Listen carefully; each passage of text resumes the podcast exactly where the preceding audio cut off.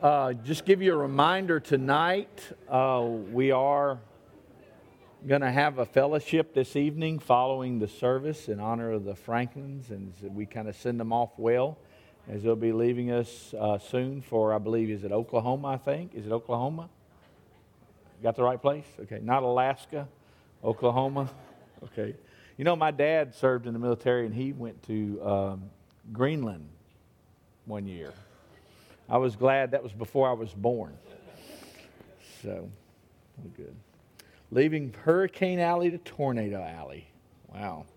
Can't get away from the storms, can we? yeah. Well, it's good to be back tonight. Good to see everyone back here tonight. And um, let's, uh, let's go to the Lord in prayer, if we can, first, before we open His Word. Would you bow with me in prayer? Father, thank you so much for the opportunity we have tonight to We've had this morning to worship you, and now tonight as well, worship you in song. And so that song we sung is so true how we really desperately need you. And Father, I just pray that now as we look into your word, Father, I need you as we look into the scriptures. I just pray, Father, you just um, open our minds and our hearts to what your word has to say tonight, that we would be obedient servants and we ask it in Jesus' name. Amen. An obstacle is anything that stands in the way and hinders progress. I can imagine if we went around the room tonight and I gave you note cards and I were to ask you to write down an obstacle you're facing in your life right now, or challenge, if you want to term it that way, everybody would probably have at least one item, if not more, that they would place on that note card. We all are going to face obstacles in our lives that we, we end up uh, coming across. And we're going to look at a passage of Scripture tonight that I hope will help us in understanding how we deal with obstacles. And uh, really, we could sum it up with one simple, with two simple words God and obedience. Really is what it's all about. But I want us to look at a, a, a passage of Scripture. It's a fun passage of Scripture to look at. Sometimes I, I like to preach some fun messages like this because it's stories we all know and uh, just kind of gives us a good perspective on that from God. And I want you to open your Bibles to Joshua chapter 6. It's not going to be on the screen. Sorry about that. I hope you brought your Bibles tonight. The reason why is I'm not using the Christian Standard Bible tonight. Uh, as you'll we'll notice a little later in the message, there's some verses that are translated differently that uh, the CSB translates in a way that leaves out some stuff that we would miss otherwise. But if you want to pull up your Pew Bible, you can there. It's a King James version, but it'll be a little different when you read it with the New King James. Um, but we'll, we'll see some verses here, I think, that will kind of speak to our hearts, hopefully, about uh, obstacles. I want you to notice, first of all, look in verse 1 and 2, and let's describe the obstacle, and that's the obstacle of Jericho that is there.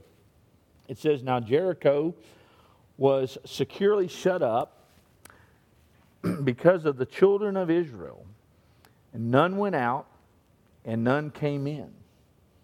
If you notice here in the scriptures, it says it was strongly fortified. In the uh, Old Testament language, those words are in the emphatic position that when the reader read that, they were understanding that this, uh, this town of Jericho was really shutting things down, preparing for war.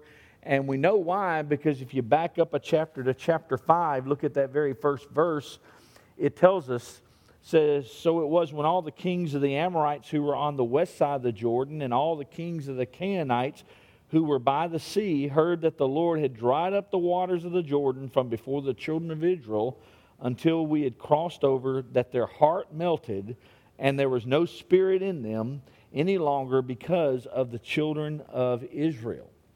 Now, Joshua uh, is facing his first challenge after they've crossed over the Jordan River into the promised land. Remember, they had been traveling for over 40 years in the wilderness because of Israel's rebellion. And now they were crossing over into the promised land. Remember, the promised land, as we've been studying in Genesis, uh, the reason they were in Egypt was because They had left the promised land because of the famine, and they stayed there in Egypt. And as a result, they got into slavery, uh, put into slavery, and now they were set free.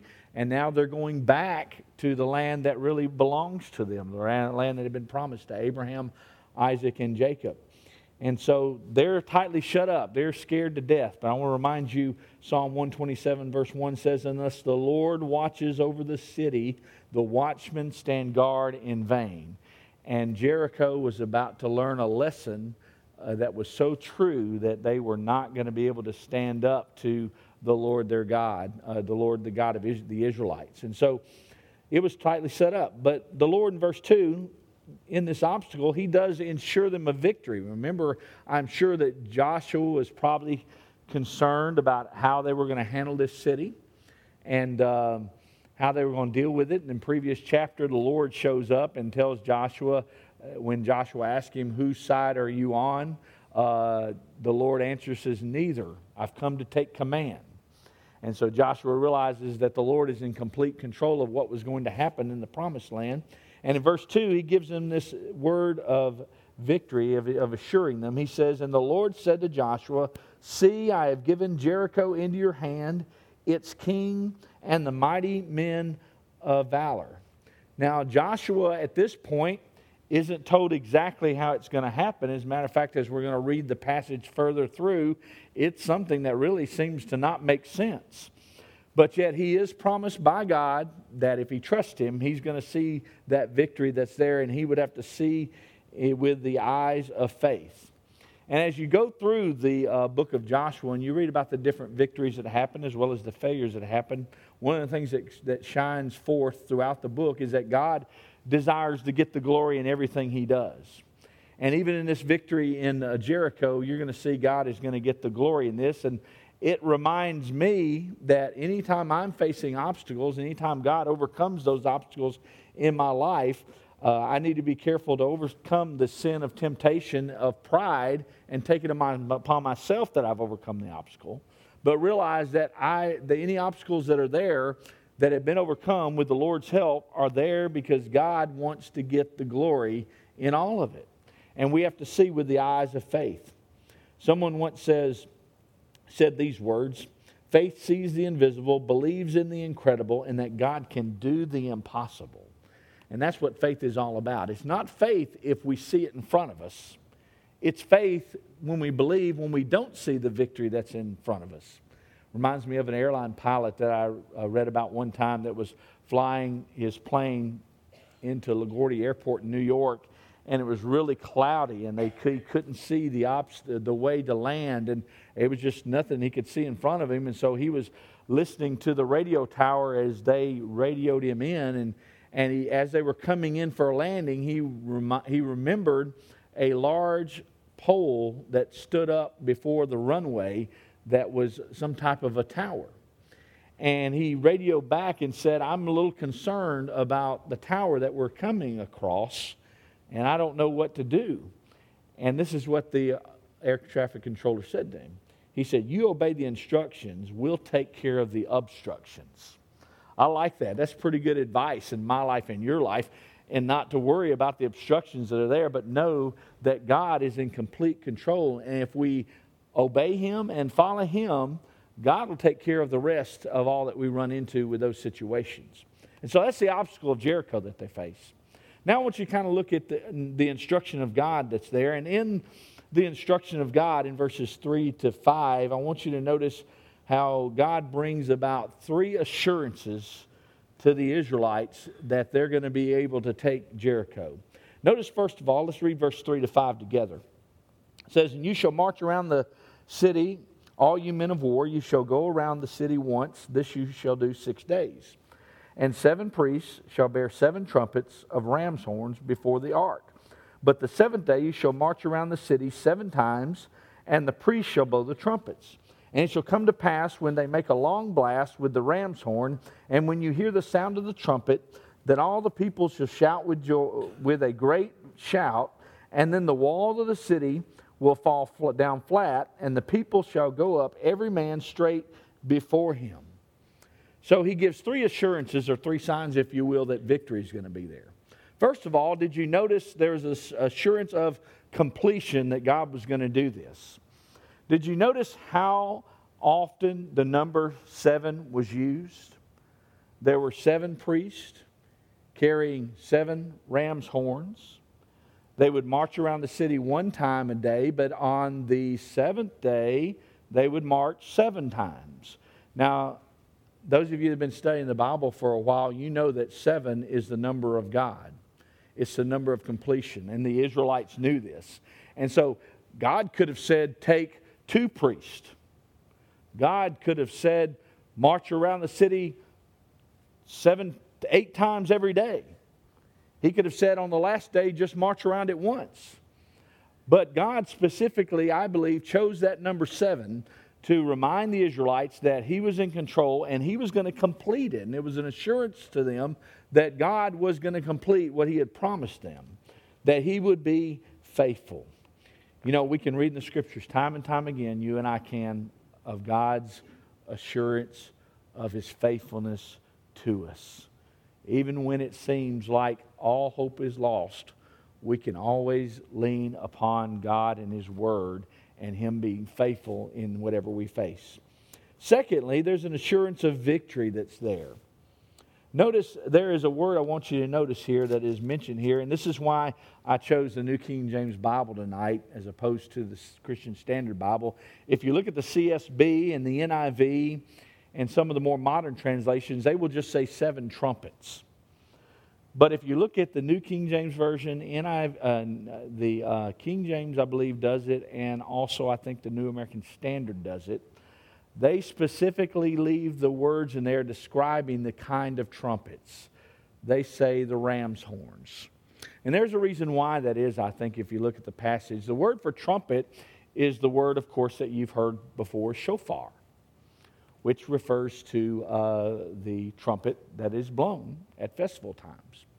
But then there's another word that is used here. When, it is, when you see the word ram's horn, it is translating a different word for trumpet. The word there that is used is the word yobel. And what is fascinating about that word is it doesn't just mean ram's horn trumpet, but it also means synonymously as well the word jubilee.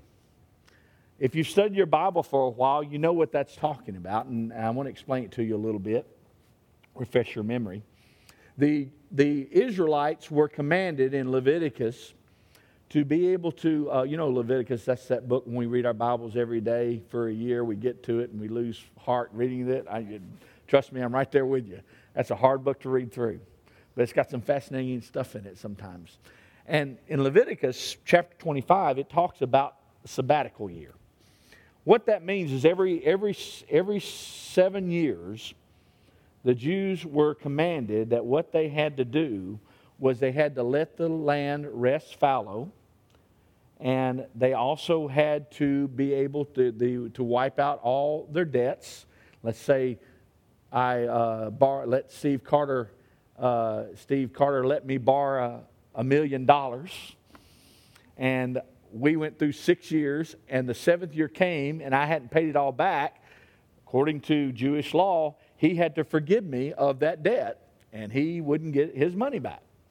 So the land laid fallow for during that time on the sabbatical year. They had to eat off the crops for what was done in the sixth year. God, that again, that there was a sign of Israel trusting in God's faithfulness that He would provide. And on that seventh year, it would all lay fallow, and they would have to pay back the debts that were there. But then, after seven sabbaticals had happened, 49 years, was coming up. And on that 49th year, it was not a normal sabbatical. It was actually called to be the year of Jubilee.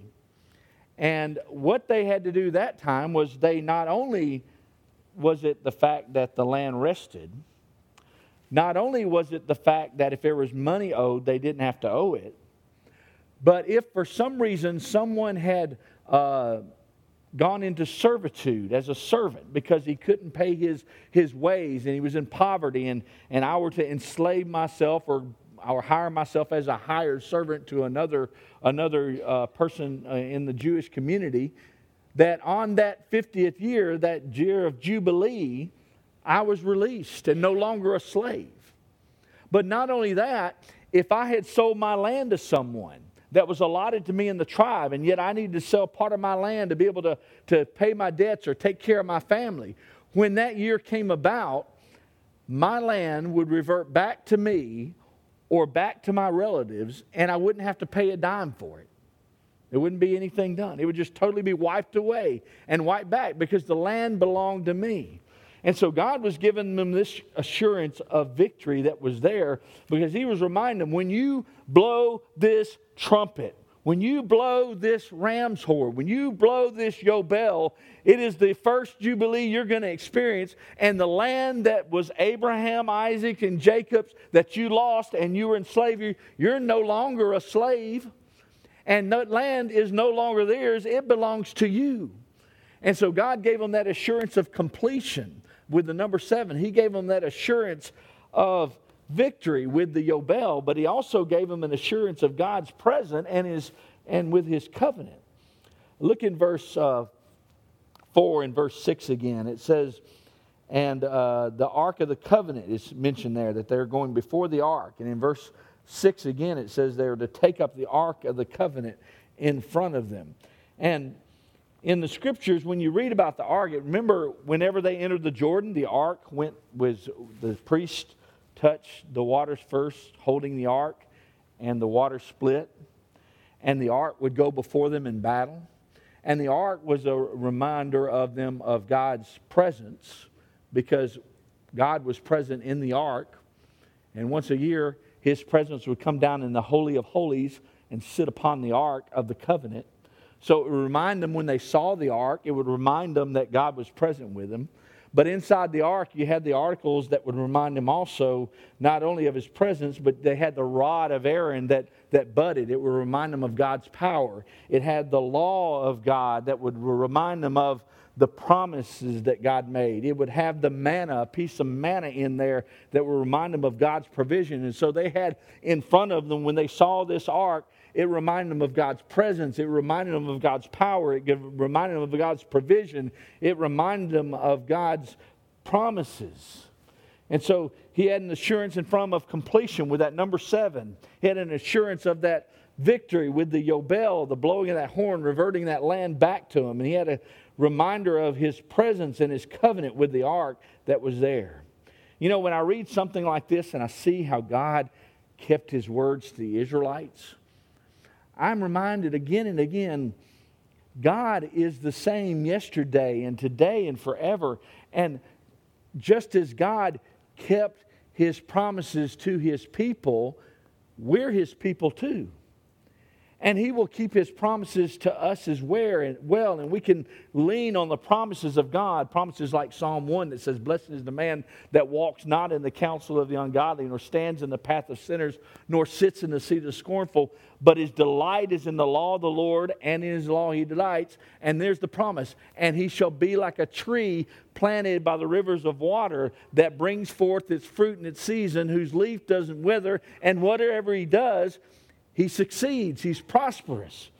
We can lean on promises like Proverbs 3 5 and 6 trust in the Lord with all your heart and lean not on your own understanding. In all your ways, acknowledge him, and he'll direct your paths, he'll guide your paths.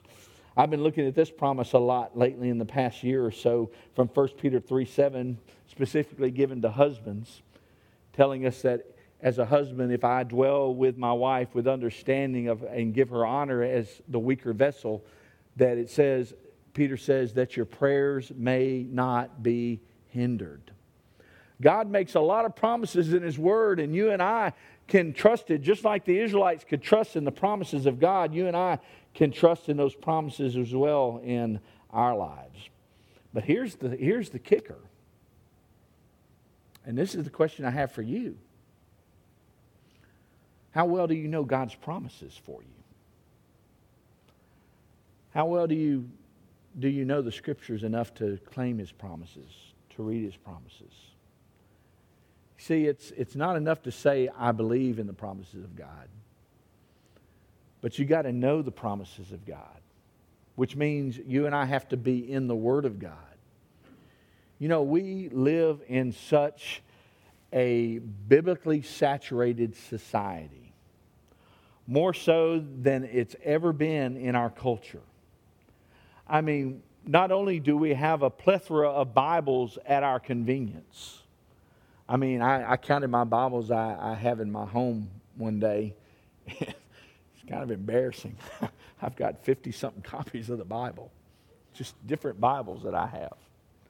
And we've got such an ease to the scriptures, but not just in, in Bibles that we can have in our home, but, but books we can buy or sermons online that you can listen to on a regular basis, even our pastor's sermons.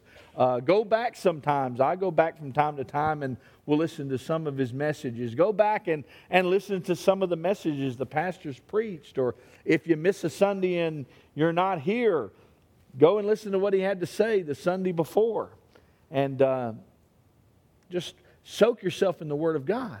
And you and I, if we are going to claim and understand and know the promises of God, we must be in the Word of God.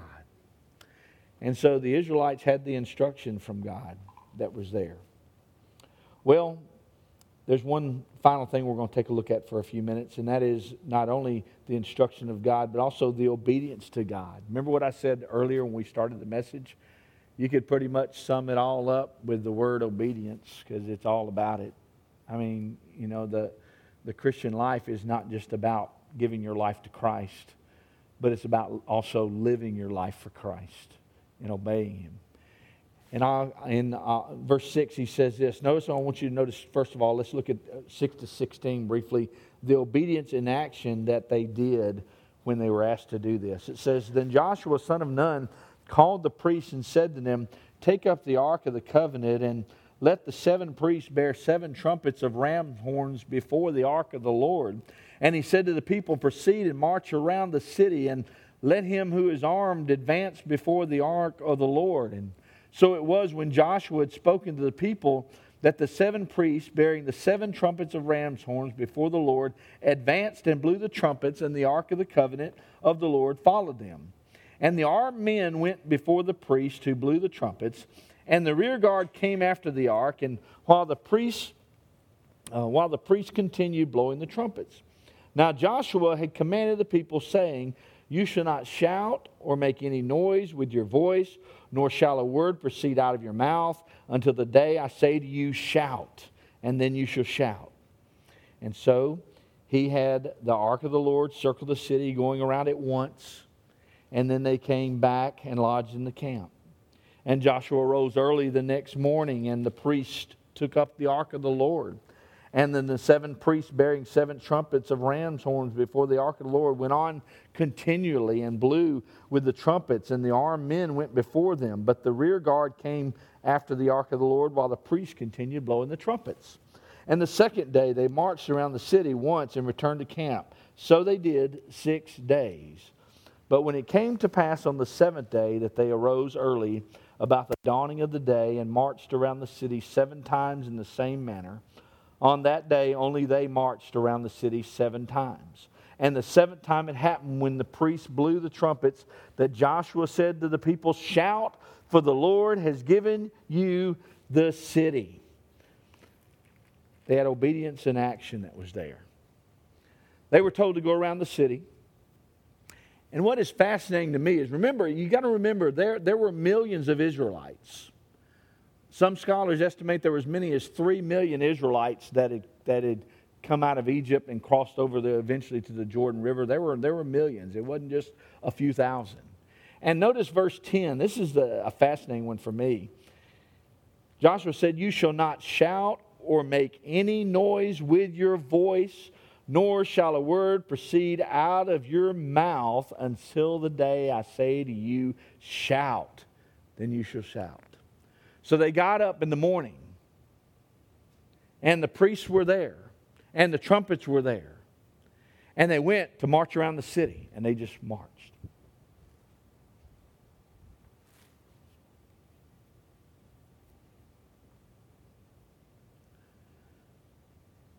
One time not a word spoken. They went back, and then they went back to camp.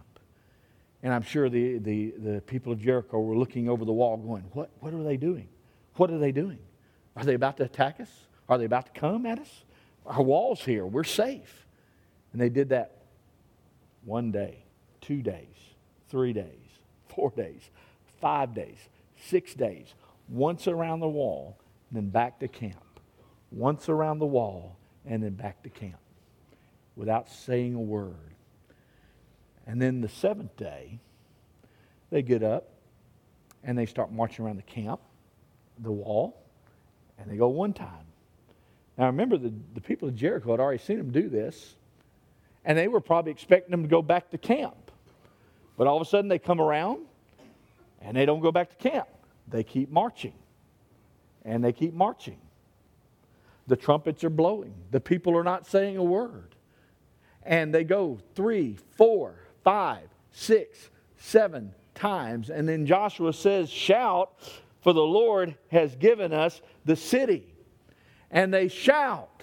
Now, I don't know what they shouted. I, I, I've often wondered why the scriptures do not tell us what they shouted. It may be because there was no specific instruction what to shout, just to make a lot of noise. And you know, sometimes you, you, you go to, you ever been at, at children's camp and and you're with the kids and you're sitting on that front row and somebody says something exciting and they say, Well, come on, make some noise. And what do they do? Ah!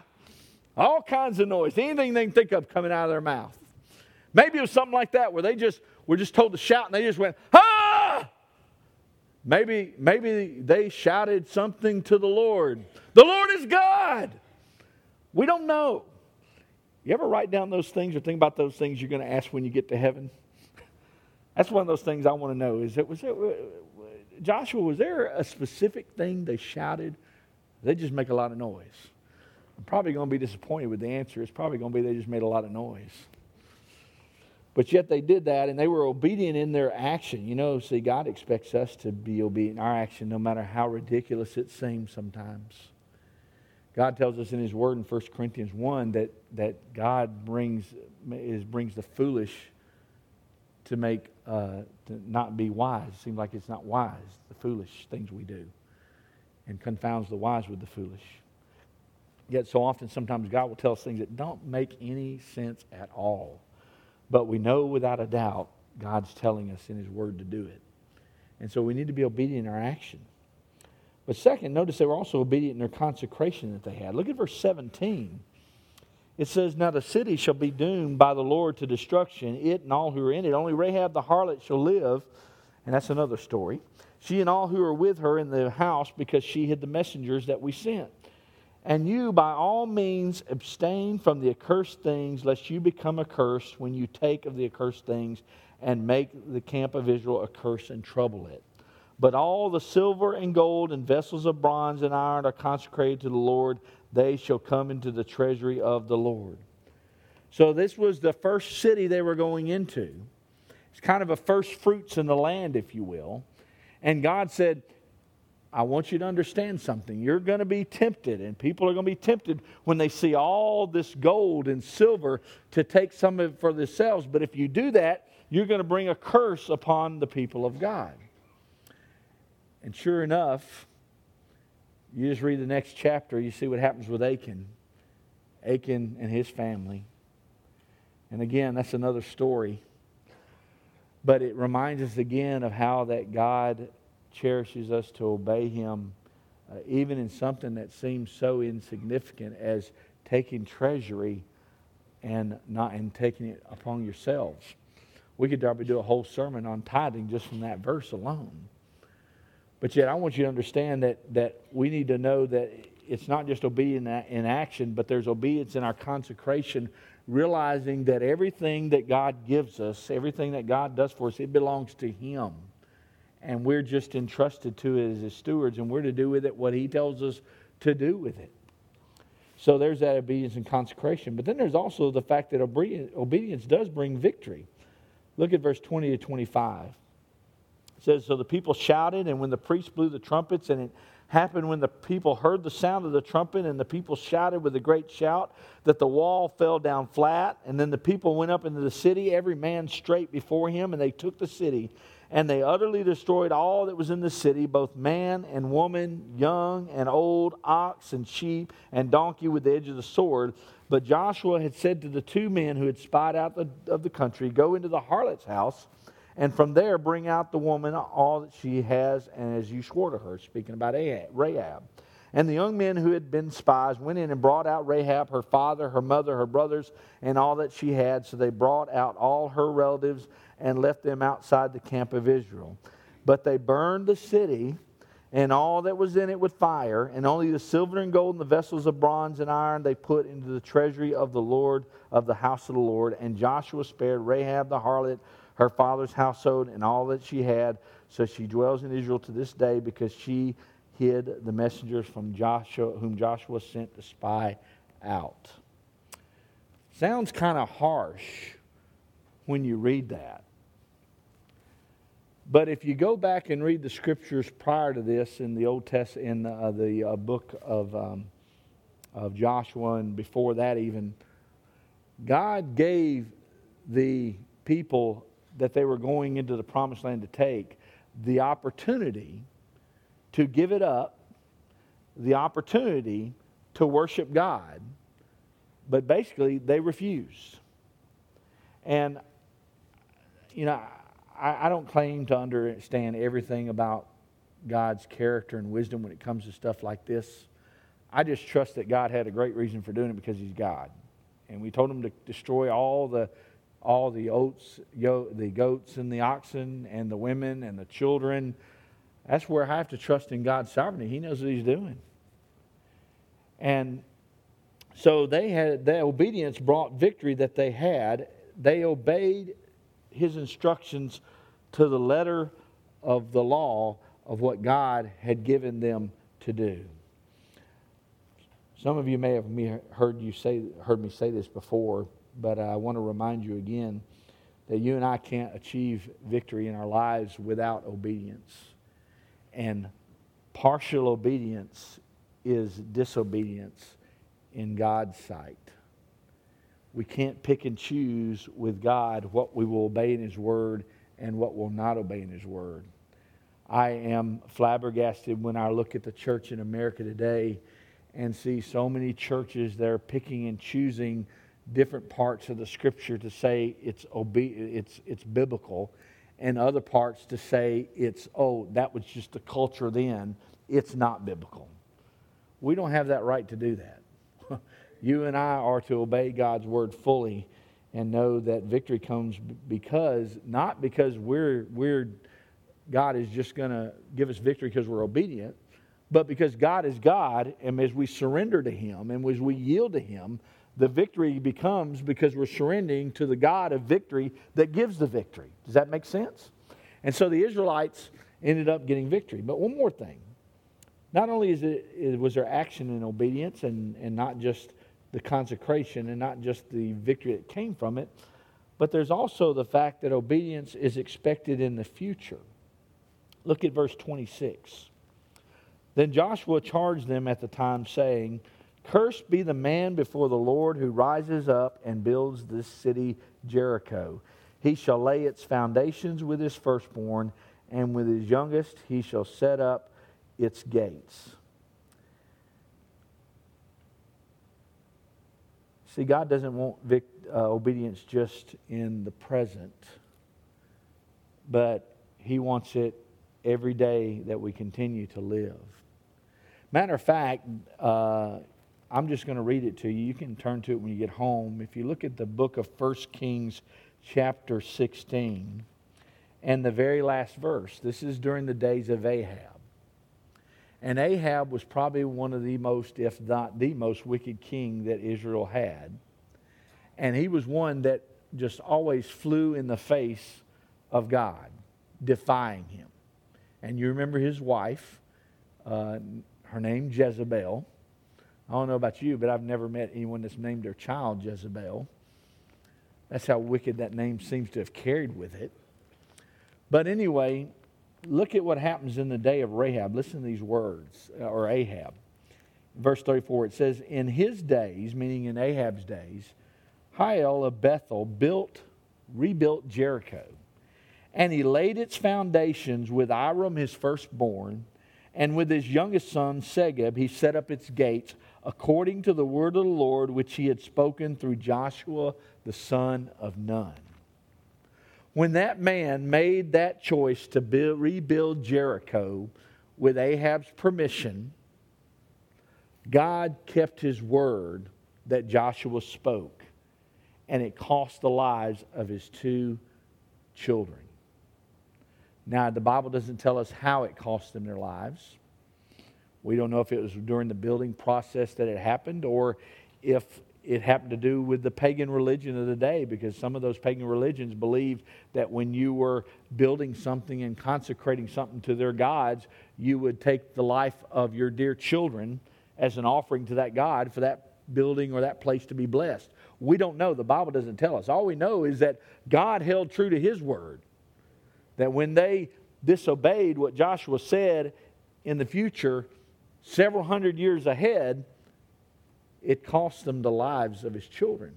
And God was sending a message hey, I don't forget what I say. And, and I want you to know, even today,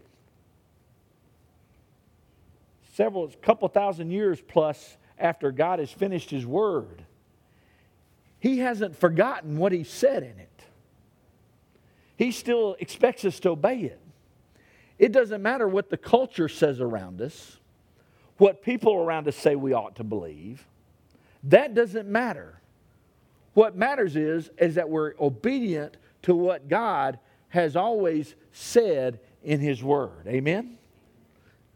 There's a story of a little boy that got mad at his mom. He was so angry at his mom, he looked at her. Was, he was four years old at the time, and he said, Mom, I am just going to run away from home. And mom said, Fine. So the boy, he gets on his tricycle. And he goes in front of the house and he just starts riding up and down the sidewalk, just furiously running up and down, up and down, up and down, back and forth, back and forth. And a police officer was driving by and he noticed the boy and was kind of watching for a minute. He noticed the boy got madder and madder and yet was riding furious, more and more furiously back and forth and back and forth. And he finally got out of his car and he walked up to the boy and stopped and said, Whoa, whoa, whoa, son, whoa, whoa, whoa, whoa, what, what are you doing riding so, so hard on the, on the sidewalk here? What's wrong? He said, I told my mom I'm running away from home. And he said, Well, son, what's that got to do with you riding your tricycle back and forth on the sidewalk? He said, Well, my mom said I can't cross the street. Listen, the story is this. as long as we stay close to God and obey Him, we're close to the one who loves us. God sets those boundaries and parameters in our lives for a reason. And obedience is so important in the Christian walk. You know, one of the sad indictments that's happening in the church in America today, and I hear it all the time, and you probably heard it too. Well, I don't go to church because I don't see any difference in the way a so called Christian lives his life and the way I live my life. So why should I listen? You know what they're saying when they say that, don't you? They're saying, You talk about following God, but I don't see that. You talk about living for God, but I don't see that. I don't see it. If ever there was a day in our culture where people can see the difference between a Christian and a non Christian in our culture, it's today. It doesn't take long to get in a conversation with someone and find out if they're a believer or not and how they live their life. This past week, I'll close with this. I was at um, the park with my granddaughter.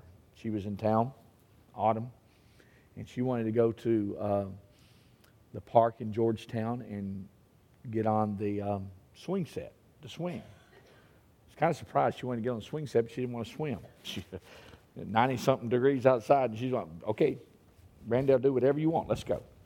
So we're out there, and, and I'm pushing on the swing, and uh, this 59 year old body got kind of tired after a while of pushing. And I, I, and I looked over, and there was a, a bench in the shade, and on that bench was a young man sitting there. And so I said, You go ahead and push. I'm going to be sitting over the bench if you, if you need me. So I went down, I sat down, and started to strike up a conversation. And it didn't take two minutes before we got into talking about the Bible. 24, five year old young man. And it took less than 30 seconds after that to find out he was a believer in Christ. And it took 30 seconds after that to find out he wasn't just a believer in Christ, but he was a very strong believer in Christ. And had gone to school over in Utah, where the Mormons were. And he was discipled by a young man that was a Christian there who discipled him in his faith. And he was, ve- I mean, he was saying things in apologetics about Mormonism that I didn't even know. And he was very learned in the scripture. So you see, it doesn't take long in the culture for you to be around someone to, to see if they're a believer or not a believer. And it certainly shouldn't take long in our culture for someone that, that sees you to know that you are a believer and that you live a life of obedience to the King of Kings and the Lord of Lords. Let's stand together.